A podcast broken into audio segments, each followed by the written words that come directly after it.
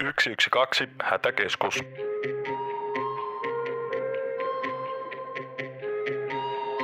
Se ei tarkoita sitä, että elämä jatkuisi häiriötilanteessa just niin kuin ennenkin, että todennäköisesti et voi lähteä shoppailukierrokselle, etkä voi ehkä, ehkä mennä töihinkään kaikissa paikoissa, mutta että ainakin riittävällä tasolla pystyttäisiin ne perustarpeet just takaamaan sekä yksilön että yhteiskunnan kannalta, niin se on ehkä se varautumisen ydin. Lisäisin sen, että sellaisen henkisen kriisin kestävyyden niin kuin huomioiminen. Toki nämä häiriötilanteet aina, kun tulee, tulee tällainen tilanne, myöskin vaikuttaa siihen omaan jaksamiseen ja tulee, tulee erilaisia, voi niin kuin epätietoisuutta, pelkoa ja muuta. Tervetuloa Hätäkeskuslaitoksen podcastin pariin. Mun nimi on Ari Ekstrand ja tässä jaksossa keskustellaan aiheesta, joka on hyvinkin akuutti ihan globaalissa mittakaavassa, mutta ennen kaikkea meidän jokaisen arjen kannalta, eli varautumisesta.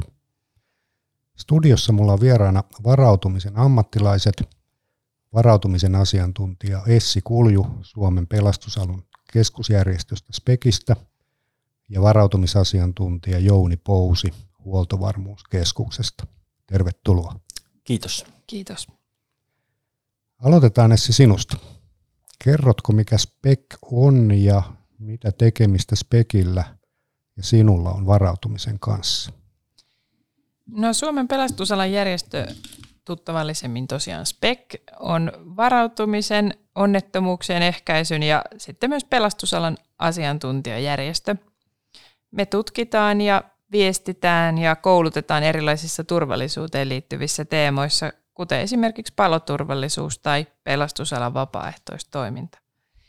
Ja varautumiseen me liitytään sillä tavalla, että SPEC koordinoi 72 tunnin varautumissuositusta, jonka viranomaiset ja järjestöt on yhdessä laatineet kotitalouksille.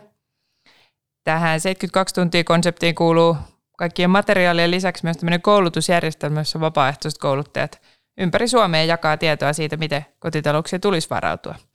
Ja mun tehtävä sitten varautumisen asiantuntijana on edistää sitä, että mahdollisimman moni olisi kuullut ja tuntisten 72 tuntia suosituksen. No siinäpä onkin hommaa. Sitten Jouni. Meillä onkin pitkä yhteinen historia ja olet ollut monessa mukana, tunnet muun muassa tämän meidän hätäkeskusmaailman – mutta kerroppa huoltovarmuuskeskuksesta tai kavereiden kesken HVKsta. Mikä sinun roolisi varautumiseen liittyen on? Kiitos. Meillä tosiaankin huoltovarmuuskeskuksen tehtävänä on huolehtia yhdessä yrityselämän kolmannen sektorin ja viranomaistoimijoiden kanssa siitä, että, että myös erilaisissa kriisi- ja häiriötilanteissa yhteiskunta toimii, elämä jatkuisi mahdollisimman häiriöttä. Ja, ja ehkä se oikeastaan se, että mitä se käytännössä tarkoittaa, niin sovitetaan yhteen tällaisen julkishallinnon ja elinkeinoelämän varautumistoimintaa ja omana, omana työnä sitten niin kuin, tällaista elinkeinoelämän jatkuvuuden hallinnan ja varautumisen tukemista toteutetaan. Ja mun oma rooli sitten huoltovarmuuskeskuksessa on, että toimin varautumisasiantuntijana ja mulla vastuualueelle kuuluu tällaiset niin kuin sisäministeriön alaisten turvallisuustoimijoiden huoltovarmuusyhteistyön ja sen kehittäminen ja myöskin tällaisia niin kuin yksityinen turvallisuusala, pooli, siinä toimin yhteyshenkilönä OVK-näkökulmasta ja tekstiili- ja varustetoimikunta. 112 Hätäkeskus. Mitäs itse asiassa nyt sitten sillä varautumisella tarkoitetaan? Että puhutaanko me nyt siitä nenäliinasta taskussa, jos nenä vuotaa vai – vai taskulampun pattereista sähkökatkon varalle.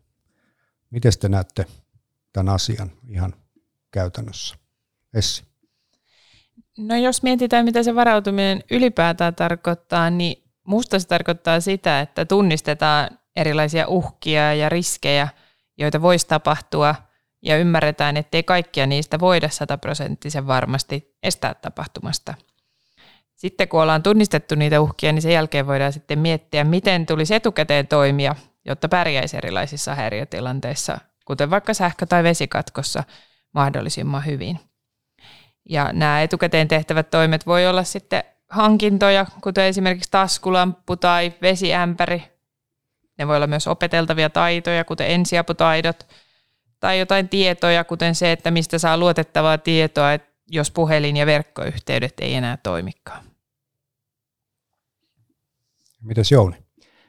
Kyllä tuo erittäin hyvä kattava listaus ja siihen ehkä lisäisin tällaisen niin näkökulman, että, että pyritään jatkamaan sitä toimintaa, mitä esimerkiksi eri viranomaisilla, eri toimijoilla on sen häiriön tilanteen hoitamisessa, mutta myöskin, että se tavanomaiset niin kuin toimenpiteet, mitä toiminnat, jotka on olemassa, niin niitä pystyttäisiin suorittamaan kanssa sen häiriötilanteen yhteydessä. Että, että juuri sellaista vähän niin kuin jatkuvuuden hallintaa siihen lisättynä. Mutta juuri sitä ennakointia, että jos jotain sattuu, niin ollaan, ollaan niin kuin varauduttu siihen ja meillä on selkeät toimintatavat ja mallit, miten, miten sitten, mitä tehdään häiriötilanteen tullessa päälle. Niin mun mielestä oli hyvä pointti, että pystytään jatkamaan toimintoja riittävällä tasolla. Että se ei tarkoita sitä, että elämä jatkuisi häiriötilanteessa just niin kuin ennenkin, että todennäköisesti et voi lähteä shoppailukierrokselle, etkä voi ehkä, ehkä mennä töihinkään kaikissa paikoissa, mutta että ainakin riittävällä tasolla pystyttäisiin ne perustarpeet just takaamaan sekä yksilön että yhteiskunnan kannalta, niin se on ehkä se varautumisen ydin. Otit esille tuon yksilön ja yhteiskunnan, että pohdin sitä, että mikä se työnjako tai kysymys siitä, että kuka on vastuussa tästä tilanteesta. Esimerkiksi hätäkeskuksissa puhuttaessa niin törmää edelleen joskus sanontaan yleinen hätänumero tai hätäkeskus auttaa aina. Tämähän johtaa ajatukset siihen, että aina kun tulee joku pulma eteen, niin soinapas 112 ja saan sieltä sitten neuvot. Mutta näinhän ei suinkaan ole hätänumerohan on tarkoitettu hätätilanteita varten, ei esimerkiksi sähkökatkoista tiedottamiseen. Miten te näette oman organisaationne ja kansalaisten välisen työnjaon varautumiseen liittyvissä kysymyksissä? No Spekin rooli varautumisessa on nimenomaan parantaa sitä kansalaisten tietoutta siitä, miksi heidän tulisi itse varautua – Eli me välitetään sitä ajatusta, että kun on itse varautunut, niin sitten pärjää siinä häiriötilanteessa itse paremmin ja mukavammin ja samalla vapauttaa viranomaisille aikaa ratkoa sitä käsillä olevaa häiriötilannetta.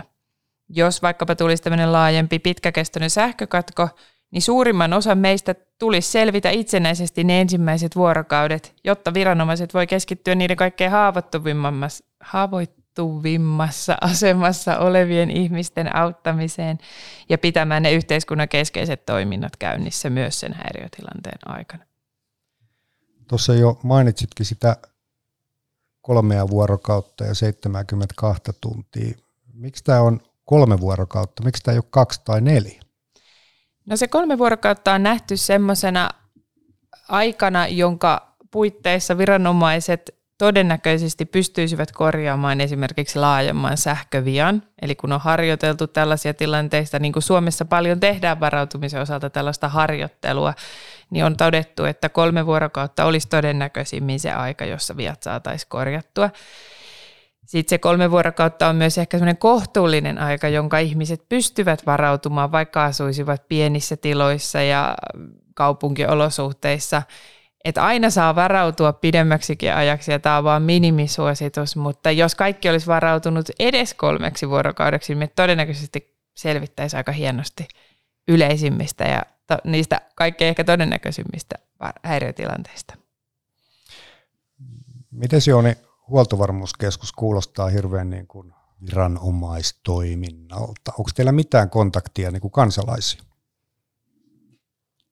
Toki me tehdään juuri yhteistyötä järjestöjen kanssa ja, ja muun muassa tämä 72 tuntia konseptin, siinä, siinä on tällainen kova toimikunta, jossa ollaan, ollaan sitten mukana. Tehdään, tehdään niin kuin yhteistyötä järjestörintamalla tässä yhteisen huoltovarmuuden ja varautumisen kehittämisessä. Ehkä mä nostaisin esiin tämän suomalaisen kokonaisturvallisuuden mallin. Eli meillähän on tällainen perinne Suomessa, että meillä tosiaankin niin kokonaisturvallisuuden on tämä suomalaisen varautumisen yhteistoimintamalli, jossa sitten yhteiskunnan elintärkeistä toiminnoista huolehditaan viranomaisten elinkeinoelämän järjestöjen ja kansalaisten yhteistyönä. Ja huoltovarmuustoiminta on yksi osa sitä kokonaisturvallisuuden kehittämistä ja yhteistoimintaa ja sitä kautta tulee tulee toki niin kuin se yhteyspinta niin kuin kansalaisiin kanssa, että tiedonjaolla ja näillä toimenpideillä, mitkä niin kuin huoltovarmuuskeskuksen tehtäviin kuuluu. Mainitsit tuon tiedonjaon sitä ja viestintää varmaan niin kuin kaikki organisaatiot pohtii omalta osaltaan. Oletteko te miettinyt sitä, että kenelle te suuntaatte sitä omaa viestintää, että mitä kohderyhmiä teillä on ja, ja mikä se haastavin kohderyhmä voisi olla, kenelle sitä viestiä haluttaisiin välittää? Meidän kohderyhmänä on toki kaikki suomalaiset, mutta erityisesti me haluttaisiin tavoittaa ne, jotka ei syystä tai toisesta ole vielä varautunut. Tutkimusten mukaan heikoimmin varautunut ryhmä on nuoret kaupunkilaiset, mutta ei voi sanoa, että näin olisi niin kuin kaikkien kohdalla. Että kyllä siinä on paljon yksilöllistä vaihtelua.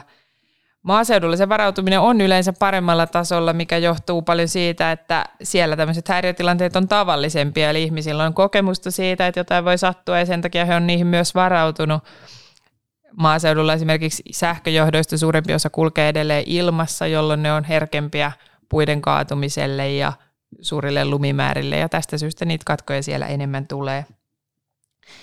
Ja haja-asutusalueella ehkä se avun saapuminen voi myös joskus kestää pidempään ja ihmiset on siitäkin syystä sitten oppinut varautumaan paremmin, että he tiedä, tietävät, että se apu ei välttämättä ole siellä minuuteissa perillä ja sen takia pitää olla itsellä esimerkiksi vaikka ensiaputarvikkeita tai sammutuskalustoa. Me ollaan täällä hätäkeskuslaitoksella törmätty joskus siihen, että nämä, nämä varsinkin pohjoisen turistikeskukset, mihinkä etelän ihmiset menee viettämään lomaa, niin siellä kun jotain sattuu, niin ihmiset odottaa sitä samaa kuuden minuutin valmiutta, mikä jossain isossa kaupungissa keskustassa on, niin välttämättä sinne jonnekin erämaa metsiin, niin, niin tota se apu ei ihan samaan aikaan tule. Tämä on tietysti hyvä ymmärtää. Ää, Jouni, mitäs tota, kohderyhmistä? No meillä varmaan se eräs tärkeä niin kuin kohderyhmä huoltovarmuuskeskuksen näkökulmasta on tuo yritysmaailma. Et me tehdään paljon tällaisen poolitoiminnan kautta yhteistyötä, kehitetään niin kuin yritysten varautumista ja, ja jatkuvuuden hallintaa ja siinä on tällä hetkellä poolitoiminnassa päälle tuhat erilaista yritystä, jotka on, on huoltovarmuuskriittisiä yrityksiä, tekee jotain sellaista toimintaa Suomessa, jotka on tärkeitä niin kuin suomalaisen yhteiskunnan pyörimisen kannalta.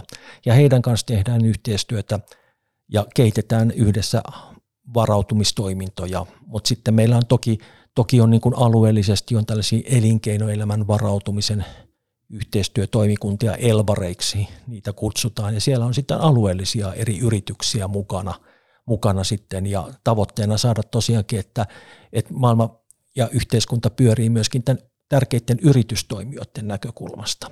Et sitä kautta niin kuin meille tulee niin kuin se yritystoiminta, yritystoimijat ja heidän työntekijät on osa sitä meidän niin kuin kohderyhmää, millä viestitään, että kuinka saadaan se toiminta pyörimään näissä häiriötilanteissa myöskin siellä elinkeinoelämän puolella.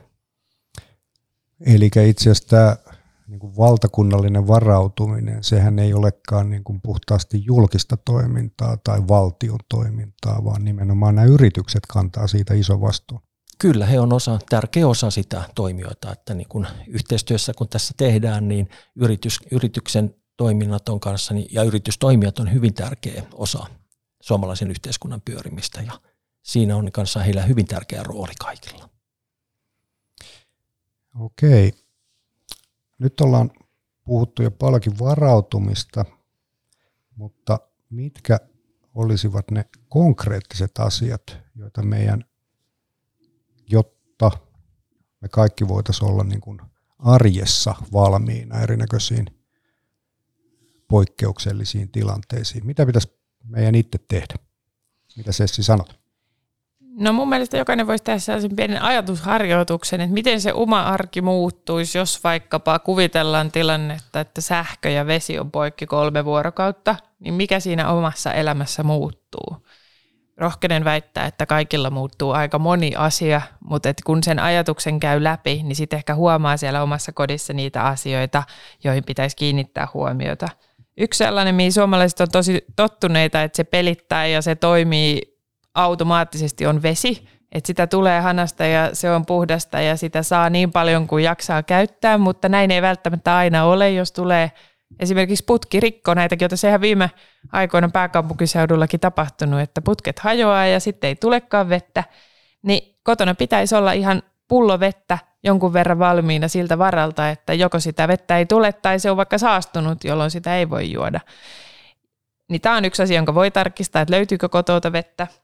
Ja toinen on se, että voisi katsoa sinne ruokakaappeihin, että löytyykö sieltä vähän kauemmaksikin aikaa kuin ehkä juuri täksi iltapäiväksi ruokaa, että, että onko siellä semmoista ruokaa, jota voi syödä vaikkapa sellaisenaan, jota ei tarvitse kuumentaa, koska jos ei ole sähköjä, niin suurimmalta osalta meiltä katoaa myös ruoanvalmistuskeinot, jos ei ole sitten puulietta tai takkaa käytettävissä.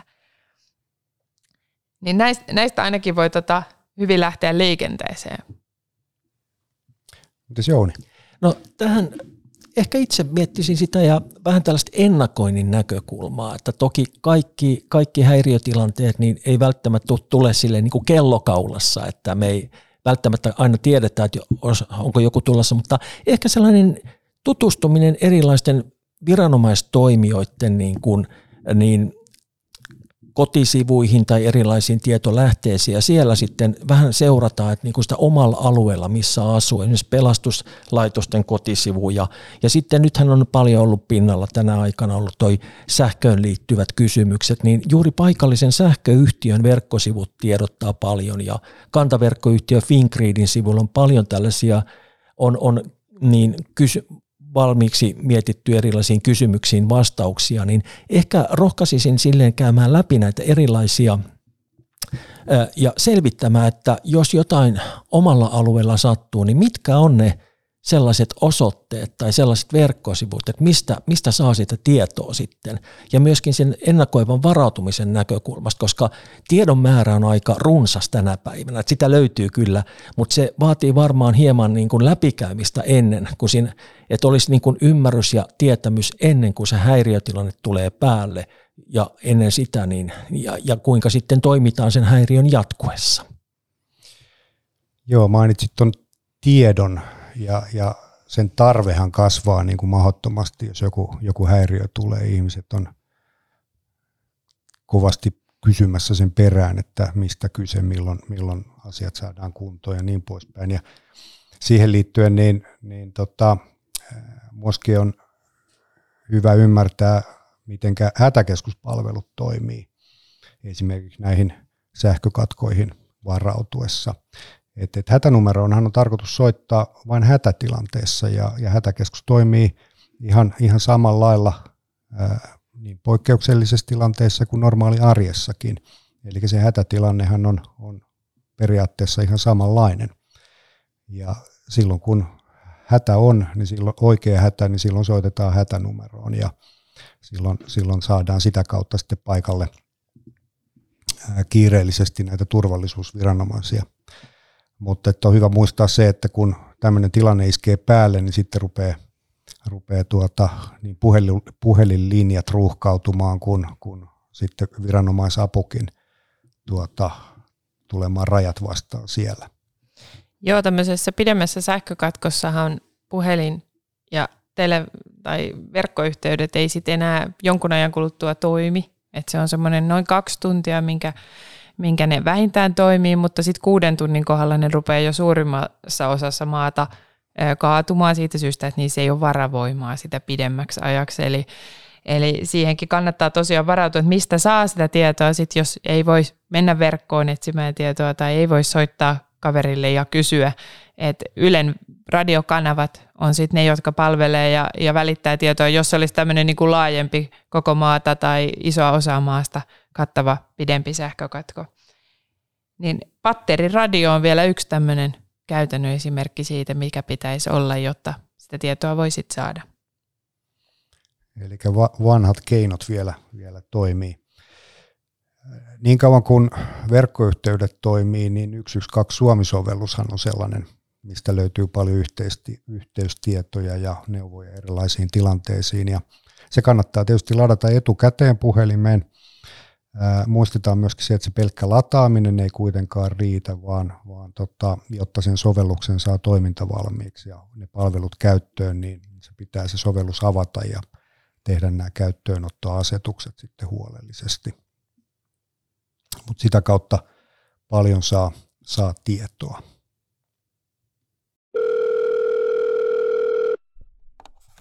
Yksi yksi kaksi hätäkeskus. Vuoden 2023 112 päivää vietetään teemalla Varautuminen on arjen pieniä tekoja. Tämän teeman avulla myös Hätäkeskuslaitos haluaa kannustaa ihmisiä varautumaan erilaisiin häiriö- ja poikkeustilanteisiin sekä ennaltaehkäisemään erilaisia vaaratilanteita. Varautuminen ei siis ole pelkästään viranomaisten asia, vaan meidän kaikkien. Hätänumeron oikea käyttö on oleellista varsinkin poikkeustilanteissa, koska hätänumero ruuhkautuu helposti. Muistetaan näissäkin tilanteissa, ettei kysytä sitä sähkökatkon kestoa hätänumerosta. Säästä siis 112 hätätilanteisiin. Tässä on käyty jo paljonkin erinäköisiä asioita varautumisesta läpi, mutta löytyisikö vielä joku semmoinen tiivistys, miten vetäisit yhteen äsken mainitsemisi asioita? Essi. No kyllä mä toivoisin, että kaikille tulisi se ajatus, että se varautuminen on niin osa meidän kaikkien elämää. Sitä ei voi ulkoistaa viranomaisille, eikä toisaalta itsekään voi tehdä kertahankintaa ja unohtaa siitä kaappia ja kaivaa sieltä kriisin tullen, vaan kyllä se on just sellaisia arjen pieniä tekoja ja sitä jatkuvaa, jatkuvaa sellaista pientä huolehtimista siitä, että jääkaapissa on muutakin kuin pelkkä valo, että jos nyt huomenna tulee sähkökatko, niin mun ensimmäisenä tarvii olla kaupan ovella kolkuttelemassa, että mistä saan syötävää tai juotavaa. Ja, ja myös sitä, että katsotaan vähän muiden kuin itsensä perään, että huolehditaan myös niistä lähimmäisistä, vaikkapa naapureista. Jos heillä ei ole ollut yhtä hyviä mahdollisuuksia tai taitoja varautua, niin sit voi huolehtia heistäkin. Jouni. Kyllä, joo. Mä vielä ehkä lisäisin, lisäisin sen, että sellaisen henkisen kriisin kestävyyden niin kuin huomioiminen. Toki nämä häiriötilanteet aina, kun tulee, tulee tällainen tilanne, myöskin vaikuttaa siihen omaan jaksamiseen ja tulee, tulee erilaisia voi niin kuin epätietoisuutta, pelkoa ja muuta. Ja just sitten se, että, että niistä on myöskin se henkisen kriisin kestävyyden vahvistaminen. Tällaisissa häiriötilanteissa on hyvä keskustella ja varaudutaan niillä arjen pienin teolla, mutta myöskin yhdessä ja keskustella niitä että mitä sitten tarkoittaa, että jos jotain sattuu, niin mitä me tehdään, miten tehdään taloyhtiössä, miten tehdään jossain niin kuin vaikka perheyhteisössä ja muuta. Että nämä on myöskin sellainen asia, että, että keskusteltaisiin näistä, että nyt toki paljon erilaista viestintää asioihin liittyy erilaisia, koska häiriötöntä maailmaa meille ei tule olemaan. Että häiriöitä tulee aina olemaan ja kysymys siitä, että kuinka me niin kuin kampitetaan ne haasteet, mitä sitten nämä häiriöt aiheuttaa, niin, niin, niin sitä on hyvä jutella aina. Että on, on, on juuri näitä arjen tekoja, on varautumista, mitä tehdään, mutta myöskin niin kyllä mä rohkaisisin keskustelemaan tässä, että miten tämä vaikuttaa itseensä ja muihin ja perheyhteisöihin ja miten Essi hyvin just tuossa totesi, että otetaan ne naapurit mukaan kanssa siihen auttamistyöhön ja, ja varautumistyöhön, että, että, että yhdessä varaudutaan, niin se on mun mielestä tärkeintä. Essi Kulju, Jouni Pousi, hienoa kun pääsitte paikan päälle. Tuhannet kiitokset vierailusta. Kiitos myös kuuntelijoille. Käykää tutustumassa 72tuntia.fi-sivujen sisältöön. Sieltä löytyy kattavasti neuvoja arjen varautumiseen. Ja kuten noilla sivuilla kerrotaan, kotitalouksien varautumisen merkitys on suuri apu yhteiskunnalle ja ennen kaikkea ihmiselle itselleen. Mun nimi on Ari Ekstrand ja tämä oli Hätäkeskuslaitoksen 112 Hätäkeskus podcast. Kiitos seurasta. Seuraavaan kertaan.